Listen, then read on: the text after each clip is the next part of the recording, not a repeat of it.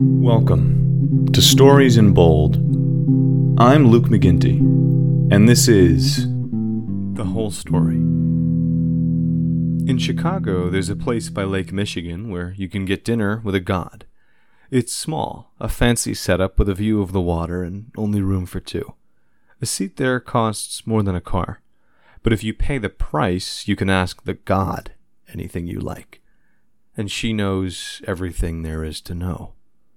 Raymond King was willing to pay the price. He pulled up to the unassuming little building and parked his expensive car around back. He wore a dark suit and an overripe purple tie.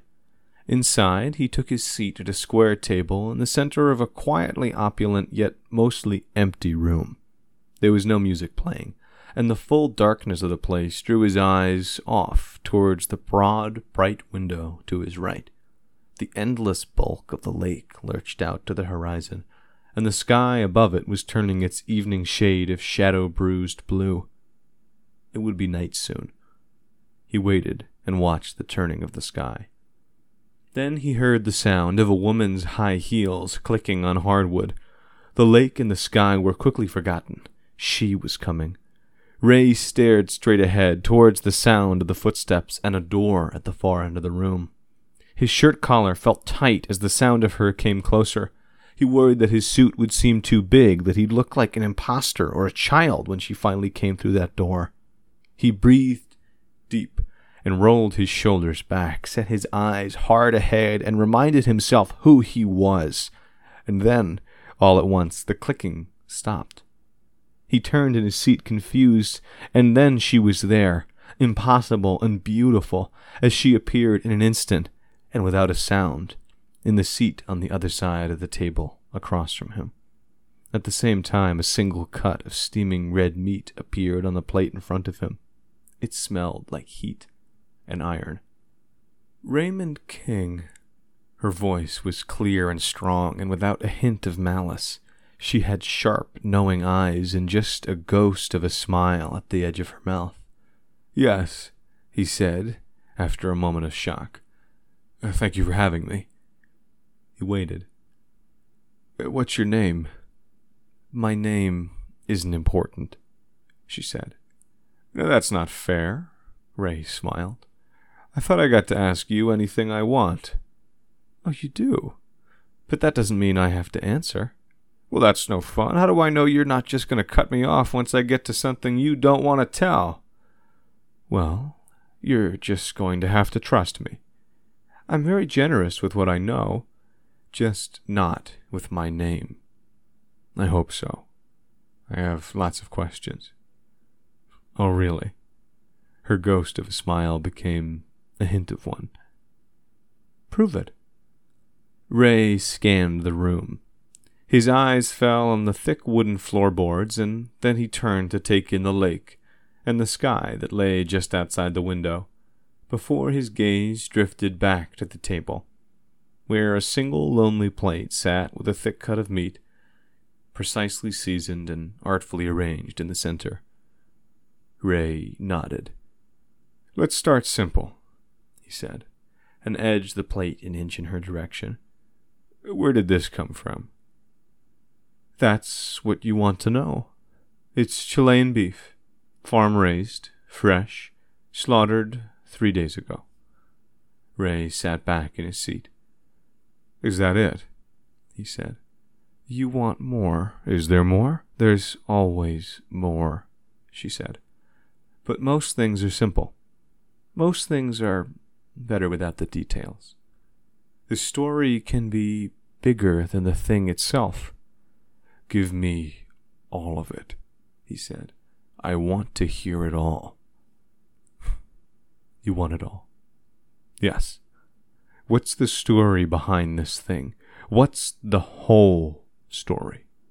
She breathed deep, and Ray realized that she blinked for the first time since they'd started talking. There was no strain, no effort, nothing close to a sign of struggle. And yet Ray knew that in the span of that breath, she was feeling and seeing more than any human mind would ever know. The cow never had a name, she said, but it was well loved by a farmer called Augustine Romano. He only ever raised a dozen animals at a time. In the last few years, it's just been eight, since he's old, and his sons, Matthias and Martin, have moved away to Santiago to learn to be teachers. This cow was one of those eight, and Augustine raised it from birth to be a prime cut, a tender, big ticket cow for rich customers in other countries, places that he knew he would never visit. He woke up with the sun every morning to massage its legs and its neck and its chest. He spent more time with that cow than his own wife. And yet he never named it because he never loved it. He only ever loved what it could give him. Augustine knew that cow would make him enough money to send his sons to school for another year, if he raised it right. So he fed it by hand, and the grass he grabbed was grown from soil that was dead a thousand years. But before that, the dirt had been a warrior, a Mapuche fighter named Lautaro, who before he rotted had been called to defend his town. But he was young and untrained, and although he felt honor in his chest and pride that he would serve his people, when he went to battle he took a spear in the shoulder and died, bleeding next to his friends within eyeshot of the only place they'd ever known. But soon that place was ash, and their bodies baked in the sun and turned slick in the rain, and soon they were nothing but bones, and then nothing but dirt, and nothing but grass in the hand of a father, feeding a cow that was killed three days ago and flown to Chicago, to be seasoned by a cook who based his flavors on the smells his mother made in their kitchen, to distract herself from the bruises the father left on her body and hid from the son who would season the steak that I just served to you. She looked Ray hard in the eyes. That's the whole story, she said. Or, at least, enough. Ray leaned back in his seat. Yeah. That'll do.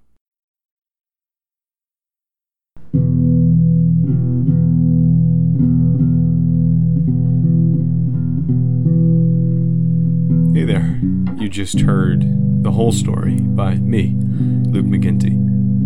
I think one of the things I like most about writing fiction is that you do get to hear the whole story. If I'm curious about someone's parents or what their childhood was like or what their fears are, if they're a fictional character, I can just come up with it. I get to know the whole story, something we often don't get in real life. And I think that's one of the things that was fun about this for me. You know, this character, Raymond King, is presumably very powerful man, a wealthy man, who yet finds himself struggling for answers and comes face to face with our nameless goddess in search of them. Now, obviously, I think his questions relate to things outside of just where his dinner comes from. So, those are probably something we might touch on in a later story. Who knows? As for this podcast, Stories in Bold, I think this is going to be a place where I can share my writing, stories that interest me, and partially it's a way to force me to write, force me to write more, and get me a way to share what I'm interested in, stories I want to tell with you, with whoever you might be. I've never been one for the classification of genre. I think it's limiting and because for me what makes a story good is not whether it's science fiction or whether it's a detective story or whether it's about you know sickness in a family. It's whether a story has impact, whether it has mass, whether it's bold, in bold, I guess. I appreciate it if you like the double entendre, by the way. So hopefully, I've now set myself a challenge that the stories I share here will be, if not weighty or heavy, then at least something you will carry around with you that you'll feel knocking around in the back of your head. So if you want to read the story you just read and see it online or share it around, feel free to hop on my website. That website is theradicalbalance.com. There's a Facebook page as well. And if you want, Feel free to follow me on social media. On Instagram and Twitter as at McGinty Live. Uh, check out the feed later. Hopefully, more stories soon. Thank you for being here.